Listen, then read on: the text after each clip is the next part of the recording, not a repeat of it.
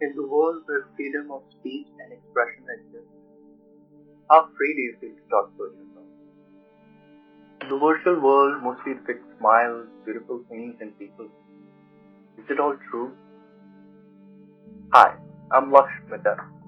Welcome to my show Brown Love Rainbow. For a long time, I've been wanting to start a podcast, but could never hit the record button. This is my first episode, and I want to take a couple of minutes of your time to, do, to introduce myself to everyone. I was born and raised in Motinagar, New Delhi, India. I currently live in New York City.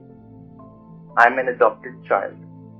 And getting to know this reality at a very young age, I felt rejected for most of the areas of my life. I guess most of the adopted ones see themselves this way. Because of this, I faced a challenge for the past 20 years of my life. I battle forms of depression and anxiety. Some days I don't want to smile. Some days I don't even want to get out of bed. I'm sure there are plenty of you who are in my shoes. Most of the people, whether they are rich or poor, face similar problems in life. The fact that I was rejected comes along with another fact that I was also accepted by another family.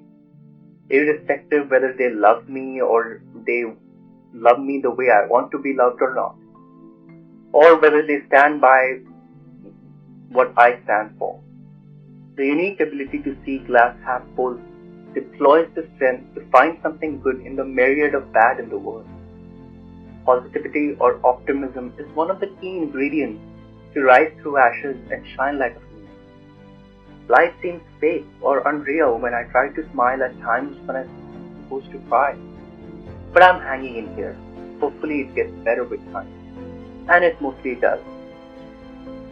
If you're an optimistic person in life, you have what it takes to beat depression and anxiety in life.